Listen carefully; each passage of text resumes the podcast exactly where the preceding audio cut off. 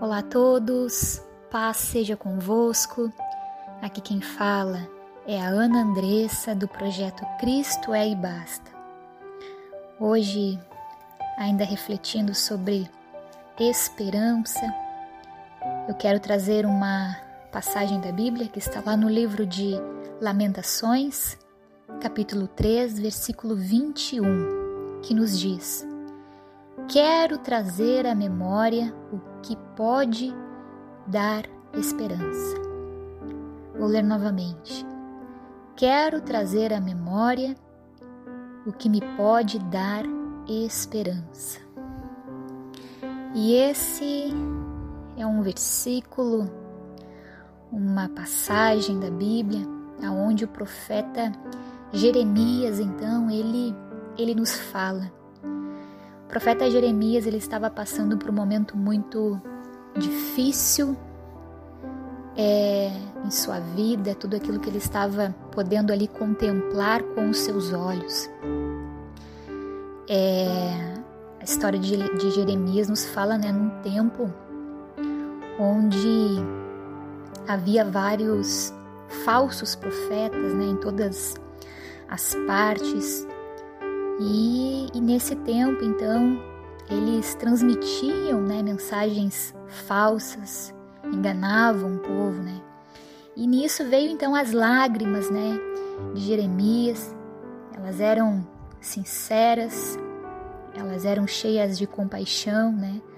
Mas ele estava triste, abalado por tudo aquilo que estava acontecendo ali, então, à sua volta, tudo aquilo que ele estava presenciando, né? Aquela destruição ali de Jerusalém. Ele viu então a cidade cercada, sendo saqueada, né, pelos seus inimigos. Ele viu o templo de Jerusalém então sendo queimado, o povo, né, passando por necessidades. Houve muito pranto, muita dor, né, muitos lamentos. Então ele viu ali, né, crianças, velhos, mães que choravam muito. O quadro era ali de total desolação mesmo, né? E o profeta, então, ele chora amargamente essa realidade ali sofrida. Chegou, porém, um momento em que ele, então, resolveu, né, é, não mais focar na, em toda aquela situação que ele estava contemplando, que ele estava vendo. E, então, ele resolve, né, é, dar um basta, né, né? Então ele deixa então ali é, de se alimentar desse sofrimento, sofrimento ali que o seu povo estava passando e com, consequentemente ele também estava passando, né? Então ele busca trazer na memória dele aquilo que ainda poderia lhe dar esperança. E Jeremias então ele toma uma decisão de recomeçar. Amém? E... E Jeremias, então, é, é essa decisão que ele toma, né, de trazer à memória aquilo que pode dar esperança. Ele percebe, então, que a única esperança que nós temos é a mesma, né, que é o nosso Senhor. Lá em Lamentações, ainda no versículo do vinte e dois ao vinte e quatro, nos diz: as misericórdias do Senhor são a causa de não sermos consumidos, porque as suas misericórdias não têm fim, renovam-se a cada manhã. Grande é a tua fidelidade, a minha porção é o Senhor. Essas foram também palavras ditas por Jeremias. Amém? É, quando Jeremias ele descreve no capítulo dois, né, no capítulo anterior, quando ele fala ali a, a respeito é, do aviso, né, a qual ele havia dado, ele advertia o povo, né, a respeito é, da destruição que ia haver. Ele, ele alertou o povo, mas o povo não assim deu crédito, né, os, as pessoas daquela época, esses falsos profetas, eles falavam que não ia dar em nada, que não ia acontecer nada, né? Que ninguém precisava temer a nada, né? Só que todas as palavras que Jeremias havia falado, né, elas se cumpriram, né, porque Jeremias ele era verdadeiramente, né, um profeta ali de Deus. Então ele faz um apelo também ao povo. É, ele pede então para que o povo se afaste dos seus pecados. Ele, ele inclui esse pedido, né, para que o povo então derramasse também os seus corações diante, diante da presença de Deus, que o povo clamasse por misericórdia, que se arrependesse, que se voltasse para Deus. O povo tinha muitos motivos para chorar, né, devido, a, devido a essa, essa rebelião que eles estavam tendo contra Deus, e isso trazendo assim então um grande é, sofrimento para todos, né? Especialmente para os inocentes. Então é o sofrimento das pessoas, né? O seu, o seu pecado. Deveriam então ser levados ao Senhor, chorando, pedindo perdão. Somente quando nós temos, né, esse coração quebrantado, né, na presença de Deus, pedindo, né, que o Senhor ele resgate. E essa cena, então, foi uma cena bem, bem triste, né? Mas que poderia ser evitada, né? Durante anos, Jeremias ele havia advertido o povo ali, né, que esse dia iria chegar, a destruição viria, né? E o seu coração, então, se comoveu, né, ao ver essa profecia se concretizando, né? E a gente vê o quanto o pecado ele causa tristeza em muitas pessoas. No momento mais sombrio ali de Jeremias, a sua esperança, ela se fortaleceu com essa certeza, né, que Deus havia sido fiel e ele continuaria sendo, sendo fiel também. Jeremias viu ali tanto é, o juízo de Deus, mas também o amor constante de Jesus, de Deus, amém?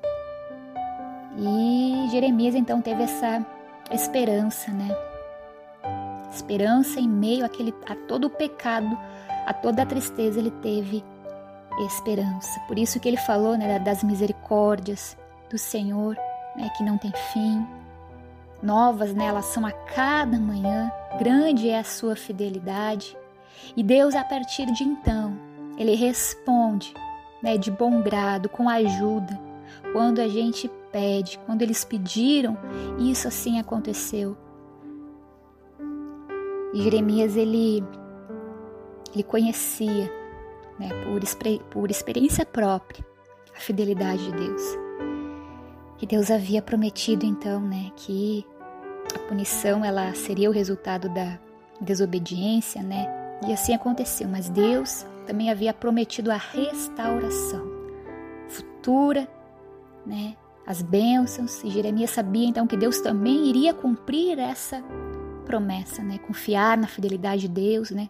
Todos os dias, nas promessas que o Senhor tem para a vida daqueles que o seguem, que o temem, para aqueles que é, dão ouvido, né, à sua palavra.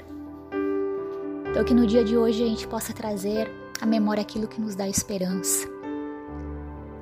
Talvez aquilo que tenha te deixado mais desesperançoso, não seja nada até mesmo com você, com a sua casa, mas algo que tenha é, estado, né, na sociedade a qual nós vivemos, naquilo que nos rodeia, naquilo que te rodeia, algo que tem deixado você triste, amém? Assim como Jeremias, ele estava, né, vendo o caos, vendo, né, essa situação, mas que possamos ser como Jeremias, amém? Lamentar, chorar. E é interessante que a, a tristeza, né, ela não significa que nós não temos fé ou forças, muito pelo contrário. Se você está triste, se você está passando por um momento de, de aflição, como Jeremias assim estava, né? Estava triste, desolado, angustiado, mas ele ainda tinha fé e ele tinha forças, mas ele estava triste. Nós podemos ver também, né, é, sobre Jesus, né? Quando Jesus também sentiu uma profunda tristeza e até mesmo chorou, quando ele viu lá seu amigo Lázaro, né, que estava morto. Depois assim ele ressuscita Lázaro. Então veja que chorar, amém, se lamentar, é, não há nada de errado nisso. E como reagimos, né, a, é, o nosso, a nossa reação perante os acontecimentos, perante aquilo então que está acontecendo.